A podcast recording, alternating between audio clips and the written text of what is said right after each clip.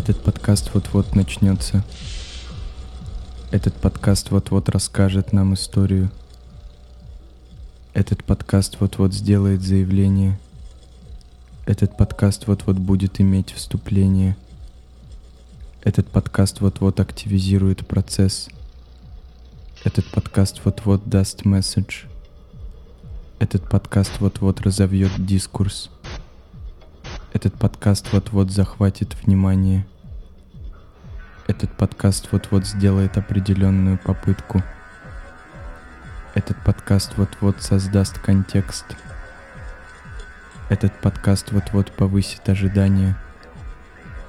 Этот подкаст вот-вот задаст вопросы. Этот подкаст вот-вот разовьет понимание. Это представление вот-вот разовьется. Это представление вот-вот установит связь с миром. Это представление вот-вот научит. Это представление вот-вот ускорится. Это представление вот-вот создаст пространство. Это представление вот-вот остановит время. Это представление вот-вот откроет скрытые стороны. Это представление вот-вот продемонстрирует индивидуальность. Это представление вот-вот начнет буксовать на месте. Это представление вот-вот измучает. Это представление вот-вот поднимет метафизические вопросы. Это представление вот-вот поможет потерянным душам. Это представление вот-вот будет коммуницировать. Это представление вот-вот провалится. Это представление вот-вот сведется к ничто это представление вот-вот постепенно сойдет на нет. Это представление вот-вот закончится. Возможно, кто-то подумал, что у нашего подкаста теперь новый джингл, но нет. Дело в том, что примерно так в 2004 году во Франкфурте начинался спектакль некого хореографа и автора разных инсталляций Дэвида Вебера Крепса. Примерно 20 минут сцена оставалась пустой, и зрители слушали, как помещение заполняется гулом машин, как вода капает с потолка, а голос из репродуктора перечислял все, что людям хотелось увидеть перед собой прямо сейчас. Привет, бодрый добрый. Бодрый добрый, привет. Меня зовут Полина Ежова. Меня зовут Оля Карасева. Через несколько месяцев мы выпустимся из школы студии МХАТ. И вы просили почаще приглашать в гости ребят с курса, поэтому в этом выпуске мы продолжаем обсуждать немецкий театр с нашим однокурсником Марком Эйдельштейном. Так, сейчас. Что сказать об этой профессии? Что сказать об этой профессии? Что сказать об этой профессии? На самом деле текст, который прозвучал в начале, это текст из книги «Эстетика отсутствия» Хайнера Гёббельса. И этот текст попал мне в руки еще когда мы учились на первом курсе.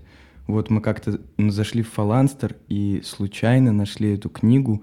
Вот нам просто понравилось это название «Эстетика отсутствия». Мы подумали, вау, это так концептуально. И мы, значит, с моим однокурсником Никитой Вороновым ее купили и прочитали очень быстро причем, потому что она реально интересная. Значит, у нас как мастерство на первом курсе происходило? Мы либо хлопочки фигачили, либо нужно было с закрытыми глазами сказать, в каких сегодня носках Полина и Оля, либо э, мы садились в круг, рассказывали, кто что там посмотрел, или, ну, кто что прочитал. И мы, значит, с Никитой начали рассказывать, что вот есть такая книжка, там вообще про то, что типа актер не обязательный модуль театра. Эта ракета может взлетать и без актера. И дальше мы начали говорить, что у него там пространство предметов, пространство типа музыки, там слово, оно как бы вписано в музыкальную партитуру, оно ничего не значит, образы появляются сами собой, мы все это рассказываем. И тут наш мастер Сергей Алексеевич как бы говорит, Ребята, а вы можете сначала выучить вот эстетику присутствия Константина Сергеевича Станиславского, а потом уже пойти в эстетику отсутствия? Сергей Алексеевич в тот момент все сказал правильно. Как будто бы действительно нужно было пройти вот эти три года, чтобы вернуться к этой книге и сейчас про нее поговорить. Итак, Хайнер Гёббельс. Это известный немецкий режиссер и композитор, которого мы будем обсуждать в этом выпуске. Он считал, что классический театр построен на несвободе. Грубо говоря, одни и те же пьесы в одних и тех же пространствах играются одними и теми же актерами перед, по сути, одной и той же публикой. А природа настоящего художественного опыта — это встреча с чем-то незнакомым, с незнакомым звуком, с изображением или с чем-то, что раньше вообще казалось невозможным. Гёббельс считал, что несколько сотен зрителей в зале точно умнее, чем та маленькая команда, которая сочиняет что-то для сцены, и театр может создавать впечатление с помощью предметов, звуков, света или цвета, но главное, театр может существовать и держать внимание зрителя без актера. Например, аж в 2007 году вышел спектакль под названием «Вещь Штифтера», и у него был подзаголовок «No Man Show» — «Театр без человека». И в этой постановке действительно на сцене не появлялся никто из актеров, танцоров или перформеров, только два монтировщика вначале рассыпали немного соли в три бассейна. Так что место актеров занимали вода, лед, туман, камни, дождь, занавес, Занавес. свет и безымянные голоса. И вот представьте себе, 150 зрителей сидят в обычном театре и смотрят на действия вещей.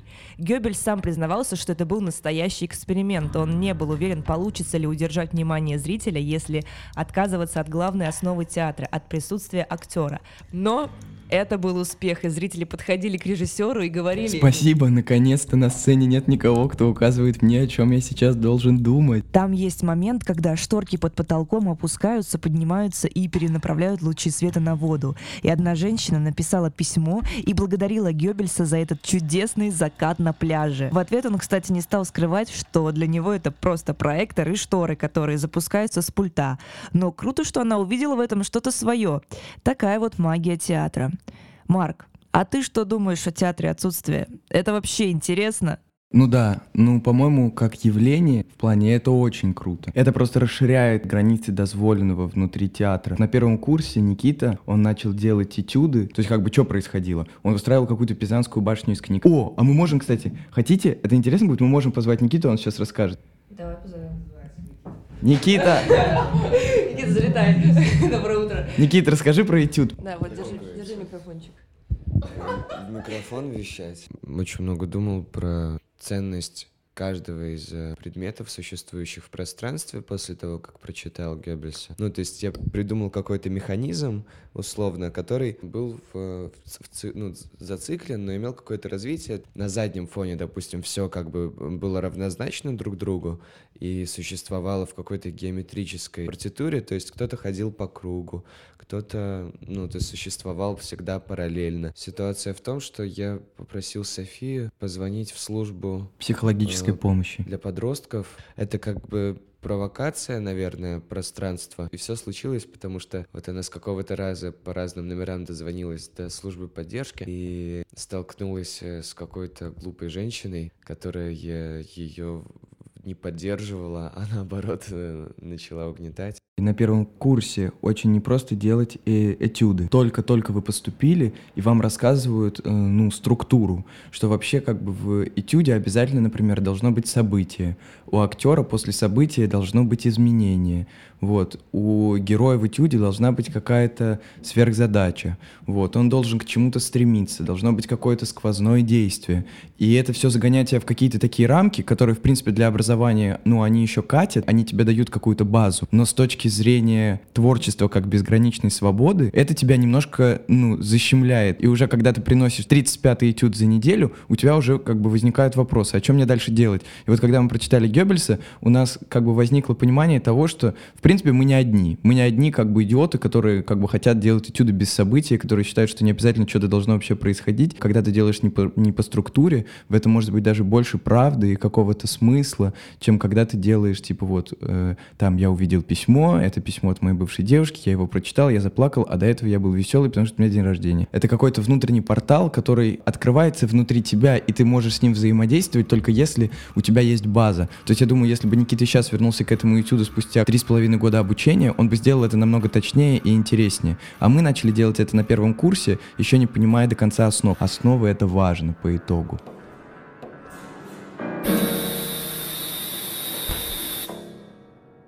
Я какое-то время назад э, снимался в фильме, где требовалась моя 3D-моделька. И я поехал на ВДНХ, там в какой-то технопарк, техногородок, я не помню. И меня повели в какую-то лабораторию, где по кругу было выстроено 198 камер.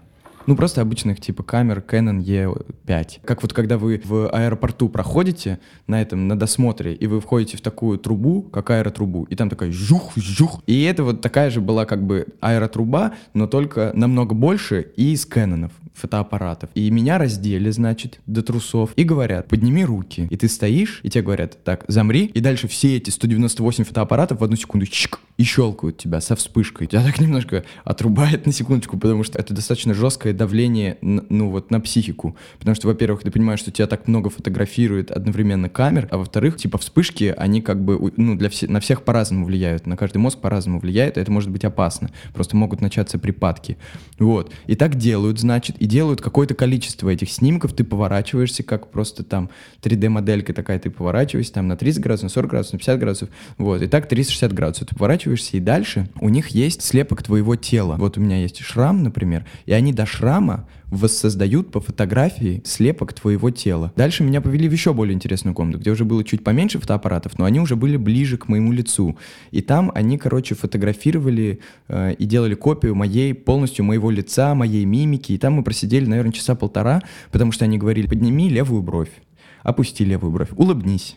э, улыбнись зубами. И там щелк, улыбнись без зубов. Щелк, закрой гла- глаза и улыбнись зубами. Щелк, там подними обе брови и улыбнись. Щелк, и ты сидишь, и ты где-то уже там спустя 30 минут ты уже сходишь с ума. Ты уже думаешь, господи, а какие, какие у меня еще есть возможности моего лица? Как бы, что я еще могу вообще им показать? Но дальше это просто создает очень крутой результат, потому что с совпадением в 96% они могут, если они начнут это анимировать, создать э, твою копию, которая вообще будет от тебя неотличима.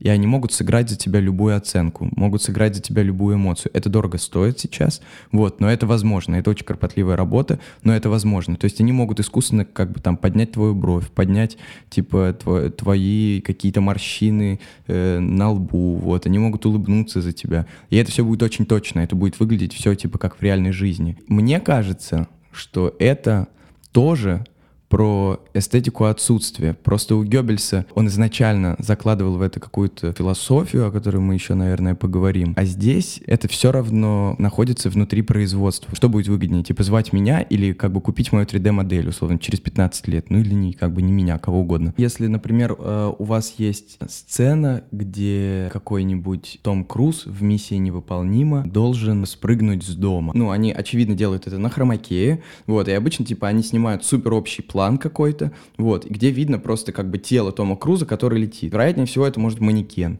вот, или это вообще нарисовано CG, вот, но интерес как бы в том, что это супер общий план, потому что мы не видим деталей. И если бы сделали его 3D-модельку, то они могли бы как бы супер реалистично сделать, например, крупный план того, как он летит. Ну, то есть мы, а мы бы прям могли видеть, как у него щеки вот так от ветра. Вот, мы могли бы видеть, типа, страх у него в глазах. А, вот, кстати, это интересный вопрос. Может ли 3D-моделька сыграть эмоцию? Ну, может ли 3D-моделька сыграть эмоцию не посредством мимики? Посредством мимики может, а вот посредством глаза, вот мы животных, например, показываем, в первую очередь надо найти глаз.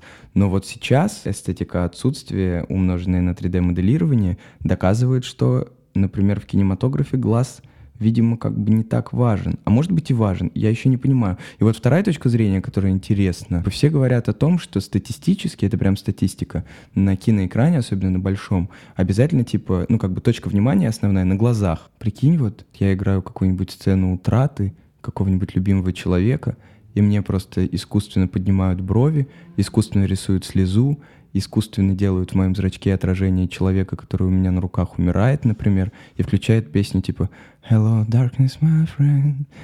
Все в зале плачут. И все просто рыдают, конечно. Потому что, видимо, ну это все правда про технологию. Но в театре не так. И вот интересно, что Геббельс им занимается этим именно в театре. Ему даже глаза как бы человеческие не нужны, чтобы держать внимание зрителей по полтора часа. Вот это круто. Но я тебе скажу, Оль, типа, что меня смущает. Получается, я могу, типа, позвонить в пространство поле, вот сказать, у меня есть спектакль и 20 тысяч подписчиков. Я смогу нагнать зрителей, и они купят билеты. А они даже не спросят у меня, что за спектакль. Они скажут, вау, Марк, давай. И дальше вы придете на спектакль, и по Геббельсу у меня может быть кружка и какая-нибудь э, жесткая электронная музыка. Вот. Или там арка какая-нибудь играть у меня может. Вот, которая... Ну вот, и прикиньте, значит, спектакль. Я возомнил себя Геббельсом. Вы приходите в пространство поля. Там неон, неоновые эти, неоновые фонарики какие-то, там растения, вот. Вам, может быть, даже предложат там попкорн и апельсинового сока. На сцене стоит э, кружка, которую мне условно подарила мама на 13 лет. У меня есть кружка с японскими иероглифами, моя любимая, я ее везде с собой таскаю. Вот стоит эта кружка. Она, кстати, для меня много значит вообще. Ну, то есть у меня есть смысл показывать вам эту кружку. Для меня он есть, я его себе оправдаю. Потом на эту кружку сверху падает гиря, и кружка разбивает. Дальше вы еще смотрите на осколки этой кружки 15 минут. Итого получается спектакль в 45 минут. У нас э, примерно все спектакли нашего курса идут э, столько же. Вот. И на них покупаются билеты, там все дела. И как бы по таймингу мы укладываемся. По смыслу тоже для меня это что-то значило. Но тут возникает вопрос, кому это вообще надо? И может ли это называться спектаклем? Ну, как бы даже не искусством, а просто спектаклем. И вот для меня это вопрос. Геббельс этот делает примерно то же самое, по сути, просто как бы масштабнее. Так, надо как-то веселить, да? Tri. Donne à manger ou à boire. Se fait compteur. Alphabet. Outil. Se tend vers l'ami. Et contre l'ennemi. Et tour à tour. Instrumental. Symbolique. Oratoire. Mystique. Ну, я смотрел, значит, один спектакль э, Геббельса в электротеатре, он называется «Макс Блэк» или «62 способа подпереть голову рукой». Я вообще 64 способа нашел, как в этом зале электротеатра подпереть голову рукой. И не потому что скучно, а потому что тяжело. Значит, что происходит на сцене? Есть э, один актер, и очень много всякой разной техники, пиротехника, какие-то колбы подвешены, какой-то рояль, стол, там всякие эти химические такие трубочки, по ним все что-то льется, вот, и лупер, вот, э, которым он типа зацикливает звуки.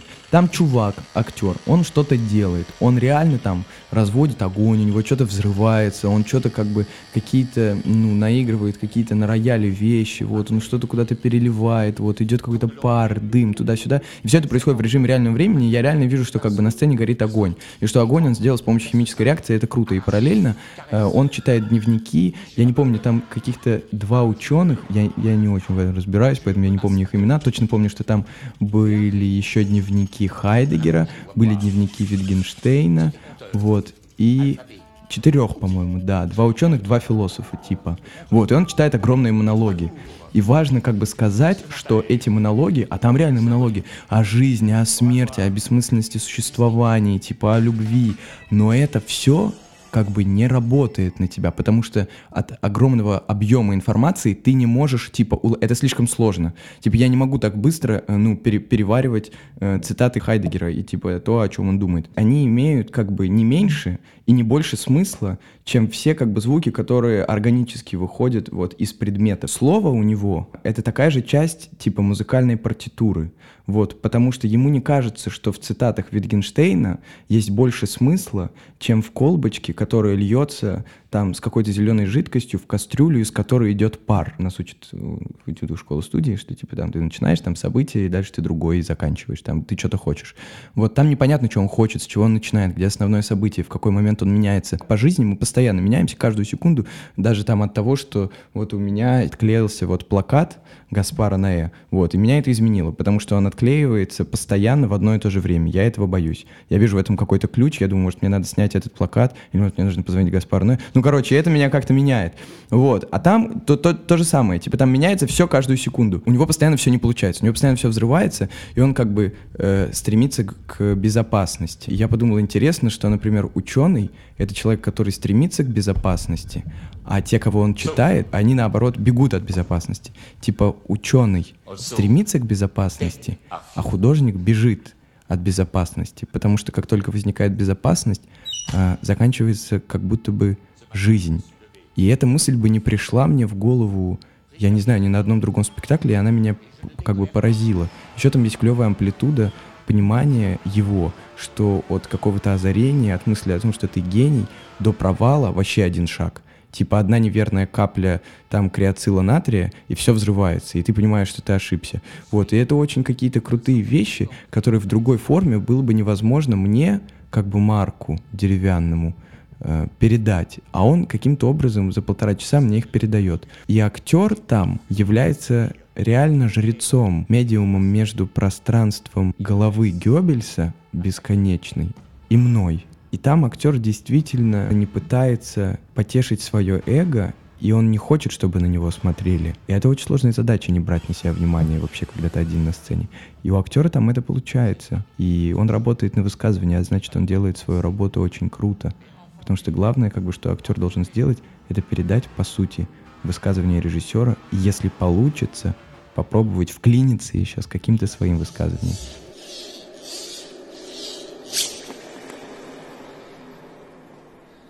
Дальше нам говорят, что ты не должен шепелявить, ты не должен картавить, у тебя должна быть речь на опоре, вот, э, ты должен брать ноты ровно, и это действительно нужно как бы это уметь. Геббельс считает, что чем больше у тебя дефектов, чем больше у тебя проблем, сложностей, которые, ну, то есть даже не которые твои внутренние, а которые внешние, которые видны, которые, в принципе, влияют на твое ремесло и на твое исполнение ролей, твое исполнение задач, он считает, что это круто, когда есть дефекты, потому что, во-первых, это препятствие, через которое актер пробивается прямо перед тобой на сцене. Вот, и это делает его уникальным. Реально интересны как бы девианты, девианты в профессии. Все больше и больше, типа, встречается, что главные роли играют какие-то люди со странными типажами.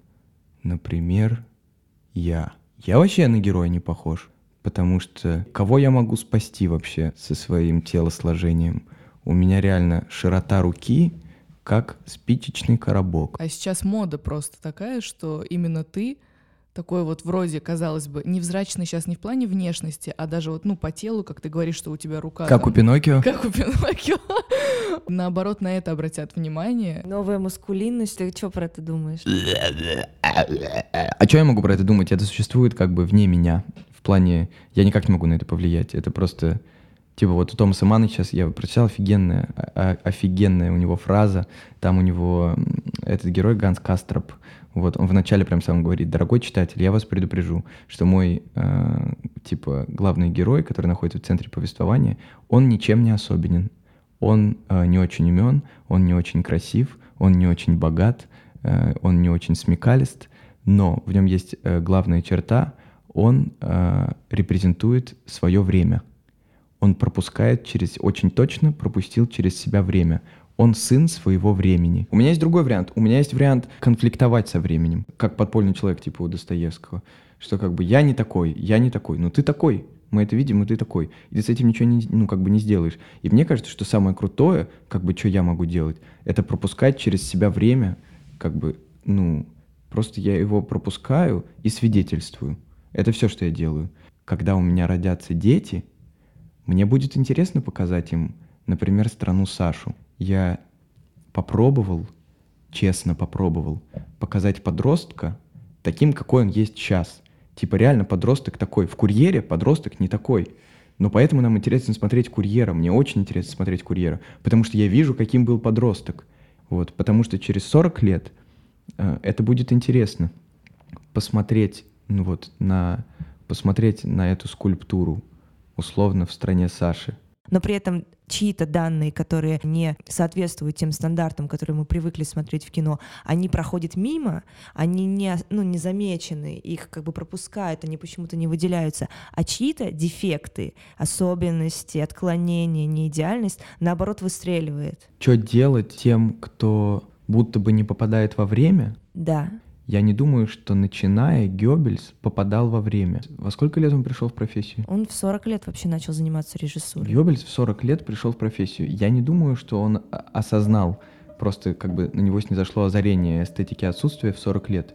Думаю, что как бы лет в 18, когда он еще был мечтателем, он придумывал что-то, как бы он увлекался чем-то, думал, а почему как бы так нельзя, а почему это можно, а это нельзя, а это может быть интересно. Ну-ка я попробую. Ой, нет, это не интересно. Ну ладно, буду заниматься пока чем-нибудь другим, может быть, когда-нибудь вернусь к тому, как бы, что я в 18 лет хотел воплотить. И он не попал во время. Типа до 40 лет, получается, он как бы не попадал... Ну, то есть я знаю, он был композитором, но только к 40 годам э, он начал становиться общепризнанным, начал попадать во время. И таким образом, просто если ты как бы сейчас там в 24 не попадаешь во время, и ты начнешь пытаться под него подстраиваться, подстраиваться конкретно под время, то э, ты потеряешься просто, ты потеряешь себя. Круто э, сохранять э, самость. На самом деле время супер быстрое. Если ты начнешь пытаться его догонять, ты проиграешь. Я ни в коем случае не пытаюсь идти в ногу со временем. Ни в коем случае. Я не пытаюсь. Вот а я как бы в какой-то момент я его потеряю. Оно от меня сбежит. Обязательно сбежит от меня время.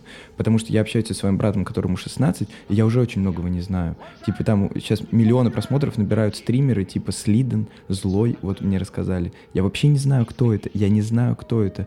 И я посмотрел, кто это, и я сейчас думаю, блин, вот роль, которую я, как бы которой я сейчас приступаю, я буду реально следить за Слиденом, потому что он как бы кумир подростков, и он как бы не Саша из страны Саши, он другой, и как бы я, я уже, ну как бы опаздываю. А тебя вообще волнует эта тема возраста? В театральный институт все равно берут тех, кто помоложе, и время вообще захода в эту профессию, это вот 17-18 лет, это прям идеально. После 20 это уже, ну, как-то сложно. Почему?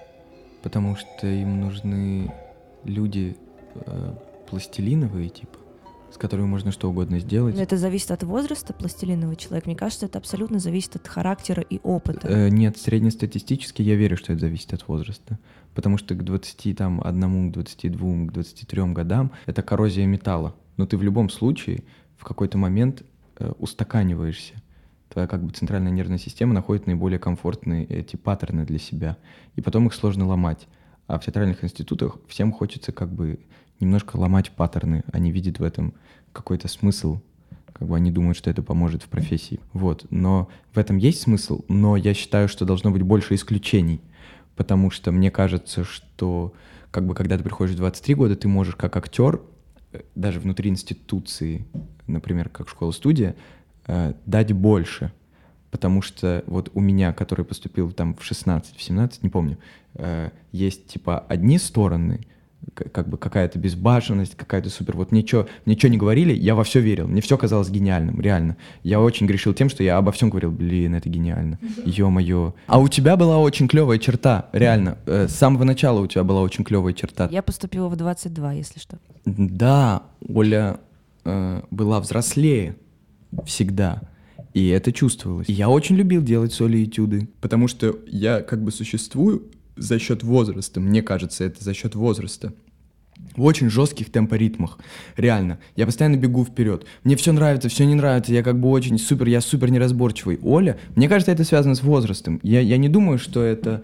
Ну вот я сейчас, например, начинаю ощущать внутри себя, что я останавливаюсь чуть-чуть, я замедляюсь. И это неплохо но это органически происходит. Это вопрос как бы возраста. Может быть, типа твоя флешка внутри мозга, она забивается и немножко начинает подтупливать, но это круто, что она начинает подтупливать, потому что ты становишься как бы точнее, ты становишься усидчивее, у тебя на большее время хватает внимания, ты можешь объективнее что-то оценивать. Вот мы когда Соли этюды делали, она постоянно могла сказать что-то со стороны.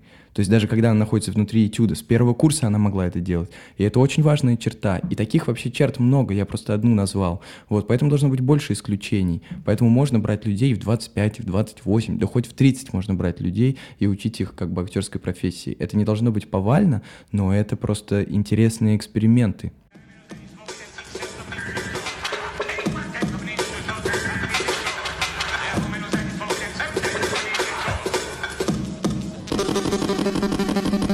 Меня еще очень волнует вопрос э, эго в творчестве. Ну, как бы режиссер это кто? Вот человек, он прожил какую-то жизнь, большую, поменьше, очень большую. Вот. И дальше он будто бы что-то понимает такое про жизнь, чем ему хочется поделиться с другими людьми за счет художественной формы какой-то. Например, это спектакль, или фильм, или картина, вот, или поэзия какая-то, вообще не важно. И дальше ты создаешь мир, внутри которого ты выстраиваешь сцены, такую линию арки героев, вот, такую как бы тему, такой сеттинг, который э, работает на то, чтобы ты передал какое-то свое высказывание. Кому как бы твое высказывание вообще упало. В этом есть какая-то опасность, потому что даже вот я выкладываю фотографии в Инстаграм, и потом такой, стоп, а я не могу их выложить, ведь надо что-то написать, ведь нужно какую-то как бы мысль толкнуть. И дальше я начинаю думать, а что меня волнует? Вот, и я как бы супер отдаю себе отчет в том, что, ну, просто это мое эго делает. Мне хочется как бы дать э, зрителю поделиться каким-то высказыванием. И это не от того, что я щедрый, вот, а как раз от того, что, ну, у меня раздутое эго, как у творческого человека. Оно дальше диктует амбиции, оно диктует твое движение, динамику развития, но тем не менее я не могу его обуздать, и это стрёмно. И в этом смысле интересен Хайнер Гёббельс, потому что он будто бы вообще забыл о своем эго, он его стер, потому что в его спектаклях высказывание образуется внутри зрителя. То есть это не он транслирует высказывание, он говорит, мои шторы — это просто шторы, бассейн солью — это просто бассейн солью. Дальше, если внутри вас что-то рождается, если вы, девушка, увидели Бога, как бы в отражении лучика света от бассейна с солью, это ваше высказывание. Я правильно понимаю, ты согласен с тем, что режиссер не должен диктовать какие-то свои мысли и навязывать свои образы э, зрителю? Я считаю круто, когда он может это контролировать. Там все равно на первом каком-то этапе как бы зарождается про что. Ну вот как будто бы это разные вещи, типа про что я хочу сказать, или типа я хочу сказать про это. Ну, поняла? Важно, чтобы в начале было не «я хочу сказать». Может быть, я путанно и не очень понятно говорю, но я сам, вот поэтому как бы меня это и волнует, потому что я не понимаю, как отделить, ну, то есть как э, по понять, что тебе диктует эго, а что тебе диктует какое-то созидательное начало внутри тебя. И может ли это быть совмещено? Нам на курсе всегда говорят, блин, да вы курсы индивидуалистов, поэтому у вас ни черта не получается. Вот. И это действительно так. Но у нас не курс индивидуалистов, у нас время индивидуалистов и эгоистов.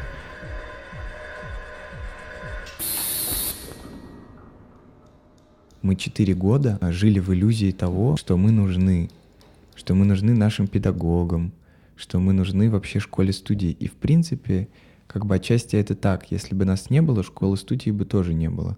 Она была бы пустым зданием каким-то. И я очень переживаю, несмотря на то, что ну, я как бы осознаю, что, наверное, у меня будет какая-то, ну, работа, я смогу что-то делать. Нельзя же просто сниматься в кино. Если ты на этом ограничиваешься, значит, ты плохой актер. Вот что мне кажется. Без дизреспекта к актерам, которые только снимаются, ну, могут быть разные обстоятельства и разные ситуации, а может быть разная любовь к своему делу. И я люблю как бы кино, но если я буду заниматься только кино, я сойду с ума. А чем заниматься другим сейчас, я не понимаю. И мне стрёмно, потому что, ну, потому что школа-студия мне предлагала заниматься танцем, вокалом, английским, ну, всем подряд она мне предлагала заниматься. И я дальше уже мог выбирать. А сейчас мне предложено вообще все, и я не могу взять ответственность за себя и решить, что мне нужно.